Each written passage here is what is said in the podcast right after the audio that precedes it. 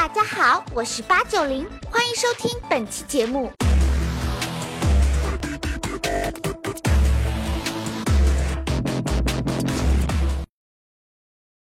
世界如此喧嚣，真相何其稀少。大家好，我是吴晓波，欢迎大家再次来到吴晓波频道。最近啊，财经界有一个新闻，三六零要回归到国内上 A 股了，上还是不上，现在还是个悬念。但是我们周鸿祎同学说啊，我必须要让我上，为什么呢？因为我是网络安全的国家队。网络安全在今天全世界可能是互联网发展到今天一个非常重要的话题。很多年前，有人就开始说，网络安全就是国家安全。我记得今年的巴菲特的大会上，巴菲特老先生也在说，他认为啊，当今世界有一个冲击能力和一个第一大的安全问题，不是核武器的安全，是什么呢？是网络安全。那么今天中国已经成为全球互联网应用最大的一个国家，但是安全问题，中国互联网的生态和全世界互联网的生态的融合竞争关系，到今天还是一个充满着种种争议和种种不确定性的一个话题。今天呢，请来了一个老朋友，他也是今天中国互联网最长期的一个最理性的观察家之一，是我们的方兴东博士。行东，嗯，欢迎你来上我们这个节目啊！两年不见了啊，两年不见了，一晃两年不见了。对 啊，很快。那个最近我们讲的网络安全啊，其实你是很早就讨论过这个问题了。我记得九九年吧，就快二十年前就写挑战微软霸权。然后我看你最近还有一篇文章讲一个事儿，就是你看最近苹果上 iPhone 八、iPhone X，对，然后很多说很多中国现在的党政干部，还有一些核心部门的这些科技人员，在建议大家说。别用苹果手机，为什么是有问题吗？对，就说这个网络安全这个问题呢，目前应该说就说小事很多，是吧？而且这个小事也越来越大，对，包括勒索软件啊，什么等等，对对对，大规模的开始，对，很多人说互联网会崩溃啊，会会出现大的灾难，这个，但是我觉得就说。目前来说，这应该说小事不断，呃，大事还还真正没有。嗯，就这种大规模的这种做灾难性的这个，由于互联网引发的，还还没有出现。但是大家还是担心窥视这个问题嘛？你记得吧？当年三 Q 大战，对这个三六零打腾讯，打的就是说你能看到我们家所有的东西。对。然后现在比如说很多党政干部不用那个苹果，我问他们，他们说苹果最近发布了一个东西，他承认说我能够看你的短信，我能够看到你的信息，那大家就很担心这件问题了。这个问题你说小。就是没有发生是小事儿，对，一旦发生就是大事儿，所谓的后门问题。对你真正的网络安全，如果说目前来说，我们不管是用手机也好，用微信也好，嗯，是吧？从技术上来看，就是说你他能看到所有东西，完全完全，我们都是透明人。对，而且这这种看不看，它只能是靠自律，因为你没有一个监督机制说它能够不看。尤其是苹果，因为苹果它就是软件、硬件闭环的服务，它它整个闭环。对，所以看不看只有他自己知道，其他任何人都都知道。所以这是企业层面的这个它在安全的这个这个掌控。是吧，另外就是国国家层面的，嗯，你像像像这个斯诺登这个这个人进门啊，人进门，那就是说他国家层面，他可以在海底光缆，就是说这个在你进服务器之前，他就把信息就就整个都拦截了，拦截备份了，嗯，是吧？就是他不需要苹果配合，他已经把信息可以对可以那啥。目前可能最大的挑挑战在哪呢？就是说整个网络空间，嗯，就比如核武器为为什么为什么说这个核武器目前不是很危险？因为它毕竟它国际上它有一个。公约对公约啊，做协调机制，就恐怖平衡嘛。对，就你有一个核武器，我有一个核武器，大家可以打。但是网络安全可能不是这样的，你有一个跟核武器，我没有，这个事儿我很大，就我是全世界最大的用户。就是网络这怎么搞安全最大的问题，就是目前它没有不存在的一个真正的国际秩序。但是这个问题啊，你看，呃，从服务器角度来讲啊，嗯，今年七月份的时候，我给你讲个小故事啊，这个在杭州开互联网加大会，马化腾来了，周奇仁来了，嗯，还来了一个杨元庆。还来了一个宗庆后，我在那主持啊，啊，这真的就是个网络安全。你你看 那个冬青后他说什么？他说他说，你你你腾讯很厉害，但是服务器是谁的？嗯，那么还好杨元庆在嘛？那么我说元庆，你说说看，杨元庆说他们服务器都我们家做的啊，大部分我们家做的。中国现在服务器生产大国嘛？我还不知道现在我们的网络的后台啊，还是在美国人手里，还是在我们自己手里？对，是吧？抛你抛你，你回答一下，网络后台在在你的手上，还在美国人手上？谷歌的服务器在中国，后来呢，他待不下去了，他说我撤离中国，他的唯一第一件事就是把在中国的服务器搬回去了。不是你这个服务器，它是美国生产的还是我们自己的？真的，这个杨元庆，你是做服务器的，你说得清楚这个事儿，你让钟总放心一下。您说的是谷歌的服务器，不，他讲的就是服务器本身。但其实我我从台上下来以后啊，我在想啊，老钟讲的啊，可能还是真是有一个问题，因为服务器你还是硬件嘛，嗯，但你全世界我们说根服务器，就整个互联网的根的服务器，我看了一个资料，大概就十十三个根服务器，对，十一个在美国，十一个在美国，一个在英国，一个在日本，一个在瑞典，对。咱们中国那么大，没有个根服务器，那对国家来讲，它确实还是一个问题。你回过头来想，对，就是实际上就是围绕这个就是跟服务器这个问题，因为你互联网一开始是美国发明的，它本身就是在他们自己家里面这个长出来的，所以这个这个根肯定在长在他那里，对是吧？然后到两千年以后，联合国也当时也开会，包括欧洲也是说希望这个这个跟跟服务器能够拿到这个联合国层面来，但美国就就就反对，直到就是到那个实际上到去去年，就真正就说把这个跟服务器的管理权从美国政府手里面放到了这个这个就叫叫公民社会也好，到到这个多利益相关方也好，就是这个移过来。就所以目前美国政府就名义上就说他已经不管这个根服务器了。嗯，那根服务器到底是谁谁在管是吧？谁在管呢？就是多利益相关方。那多利益相关到底是谁呢？对啊，对，有也也也说不清楚。他实际上就是他也是一一部分专家学者什么在在一起的，是吧？他代表了全世界所有人民，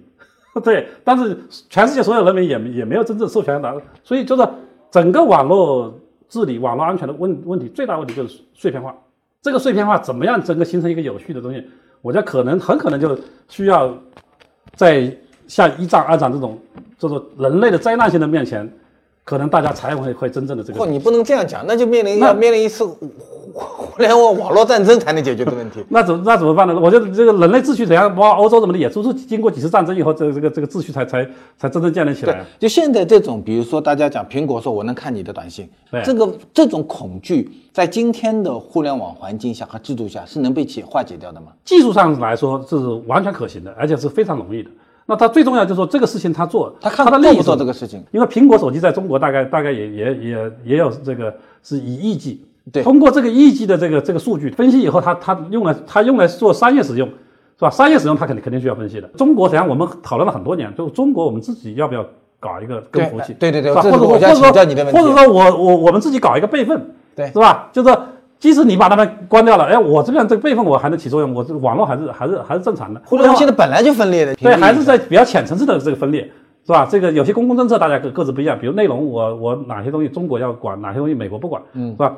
但是在根服务器这个层面，包括域名啊。这个这个地址啊，就这些层面，目前还是还是还是还是美国人全全球美国人叫同一个世界，同一个网络，对是吧？对，但是问题是你这张牌永远在他手上嘛，对，就是根本没有任何博弈的能力啊。对你就是会有一种你全世界感觉上的最大，你用户最多，使用上手机卖的最多，兄弟，你这张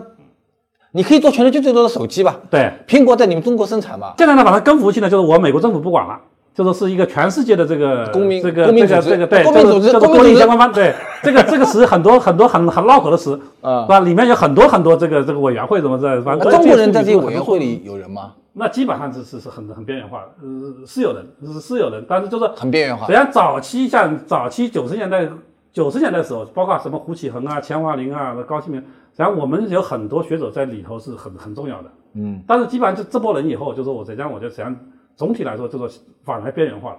为什么呢？为什么中国现在互联网应用那么量那么大，商业模式那么活跃，反倒在根这个层面上，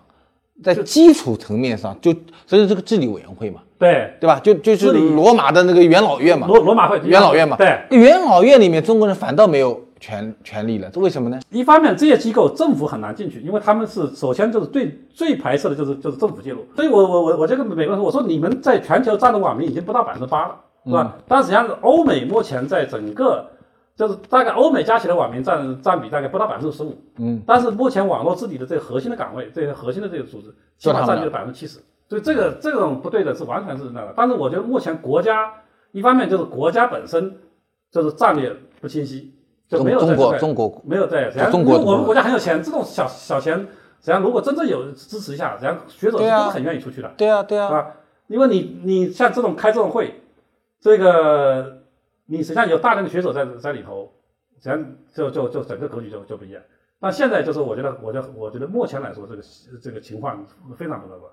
就是说早期我们还是有话很很有话语权的，那么我们再回过头来看中美啊，其实中国人、中国政府或者中国对网络安全的观点，比如说我们叫做网络主权，对啊，然后呃，美国人呢，他讲的是网络自由，对那么在网络安全这个根本理念上面，两国差异大不大？我觉得这个这个差异，我觉得目前为止非常大，但是我觉得以后可能会慢慢越来越趋同。在我们来说，就是互联网，这首先是意识形态问题。嗯，美国没有这个问题，是吧？美国没有问题，所以美国的，但是他怕互联网的这个，就是你攻击基础设施，因为现在所有基基础设施、社会基础设施都依赖，于互互联网。对对对，如果说你把我的这个这个这个纽交所的这个交易所给给给攻，掉了，攻掉了啊，对啊，所以他的关注的就是这种真正的网络攻击，能够危害他的基础设施的这个攻击，是他最关心的事情。嗯所以双方的这个利益关系点是是不一样的。嗯那在一五年，就说这个洗衣反美的时候，大家达成了共识，然后就说我们采取了很多很多措施，那确实就是攻击就就就就见效快了。所以这方面双方已经目前有一个很好的机制。嗯，其实我们讲安全啊，它可以分很多层次，比如说有政治安全，对有经济安全，有文化安全，有军事安全。如果从这些分门别类来看，中美之间如果谈网络安全，你觉得嗯现在来看啊，二零一七年的今天，矛盾最尖锐的是在哪个领域里面？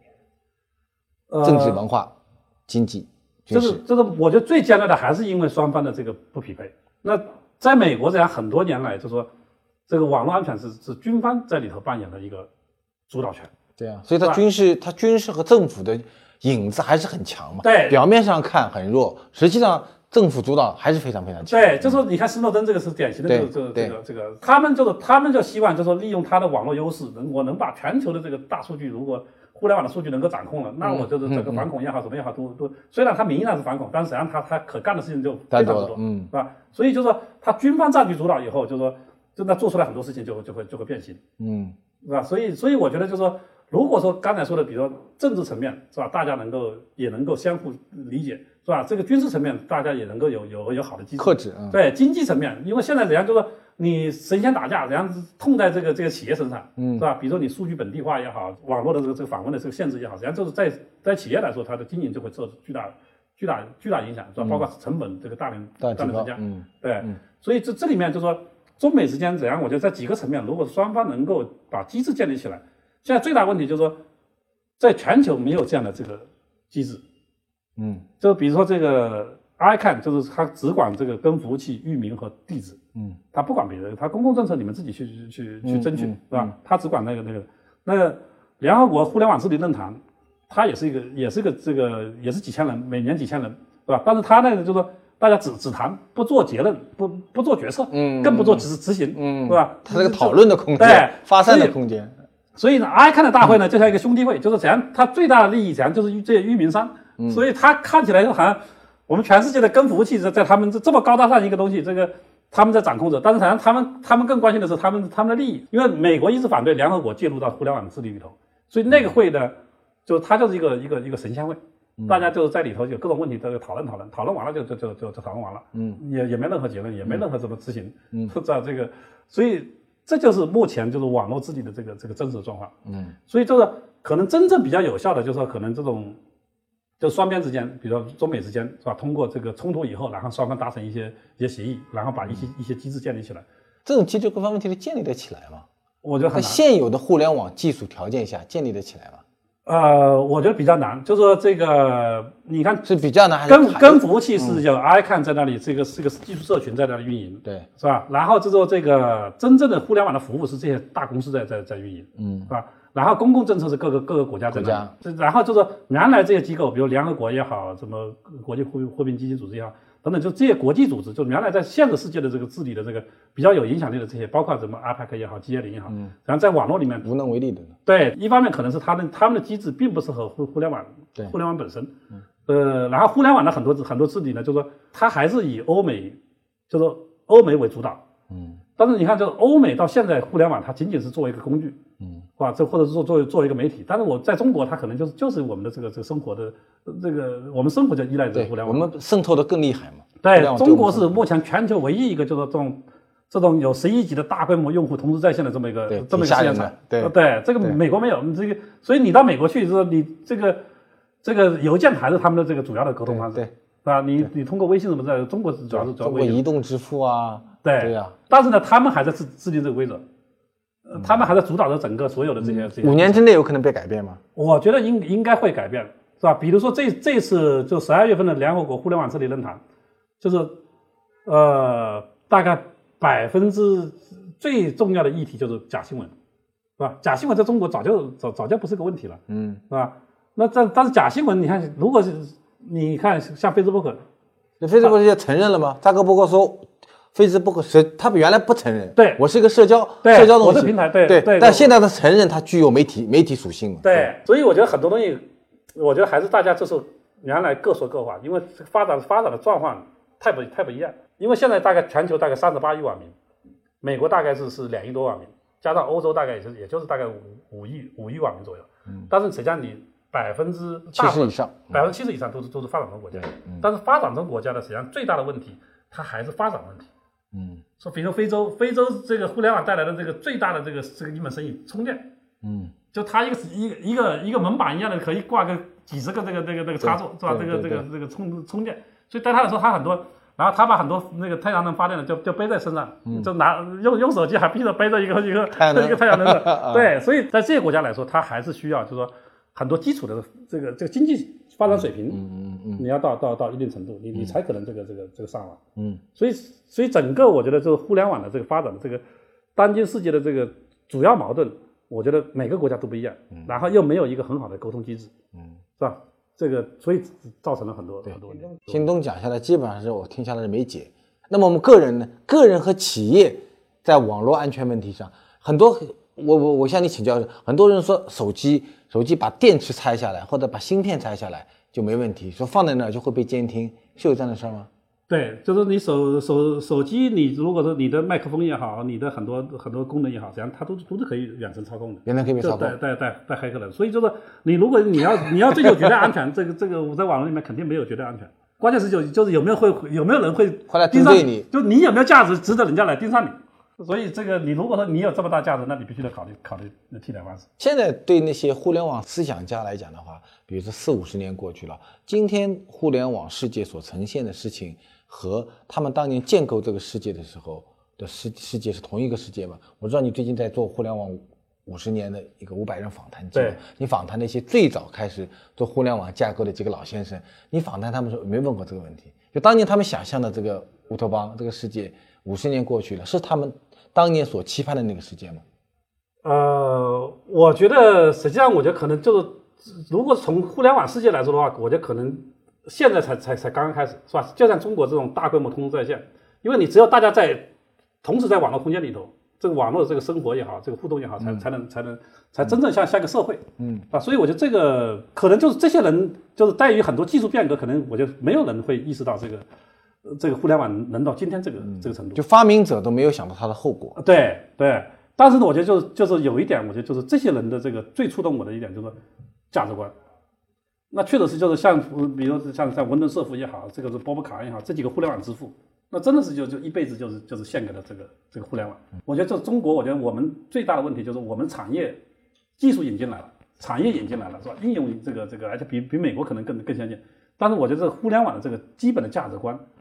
就就这方面的东西是我们是是是缺的，就是我我们需要需要补课。嗯，所以我说这个口述历史，我我是希望就通过口述历史，能在这方面能够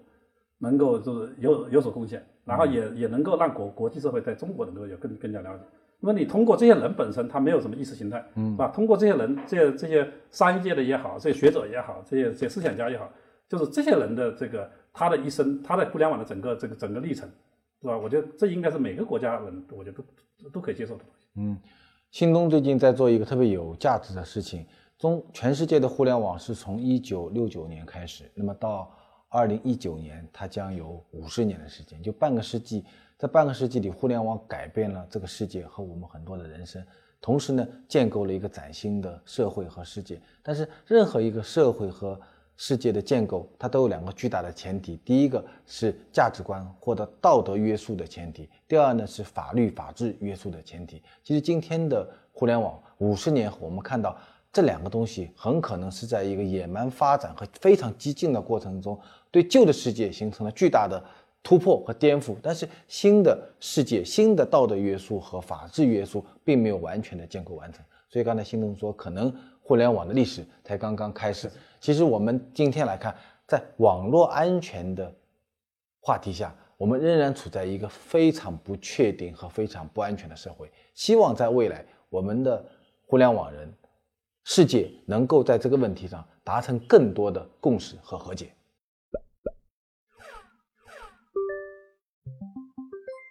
吴老师，十月底的时候，日本相机制造巨头尼康宣布退出中国啦。您觉得尼康到底是被什么打败的呢？尼康是被市场打败的，因为相机市场已经在今天移动互联网、在手机革命的前提下已经不存在了。所以，整个当市场被瓦解的时候，那么所有这些市场中的竞争者，绝大部分非常难以转型。所以退出市场、离开市场可能是一个唯一的选择。吴老师，《时代周刊》最近一期封面上第一次出现了中文“中国赢了”，您怎样看待这样的观点呢？啊，这一次《时代周刊》的封面是非常具有政治性的，呃，它的背景是特朗普总统对中国的第一次的访问，而且《时代》。呃，商业周刊等等，经常给我们中国吃药，经常讲一些有的没的的话。有的时候呢，把我们抬得很高很高；有的时候呢，把手放掉，把我们摔得很低很低。所以，中国在今天全球世界中的地位，一定要保持一个非常冷静的、清醒的自我认识。我们在经济总量上已经慢慢的逼近了美国，但是我们的人均 GDP 可能只有美国的十分之一，仍然是一个需要不断通过创新变革的一个。呃中等收入的一个国家。陆老师，您最近做了一本杂志《造物者》，这次您的心情和之前开书店办公司的心情有什么不同吗？对，这一次为了中国的匠人经济，我们又做了本杂志叫《造物者》。在四年前，我曾经办过一本杂志叫《蓝狮子经理人》，那本杂志亏了我五百万。我记得我在这个节目中也曾经谈过那次创业失败的一个。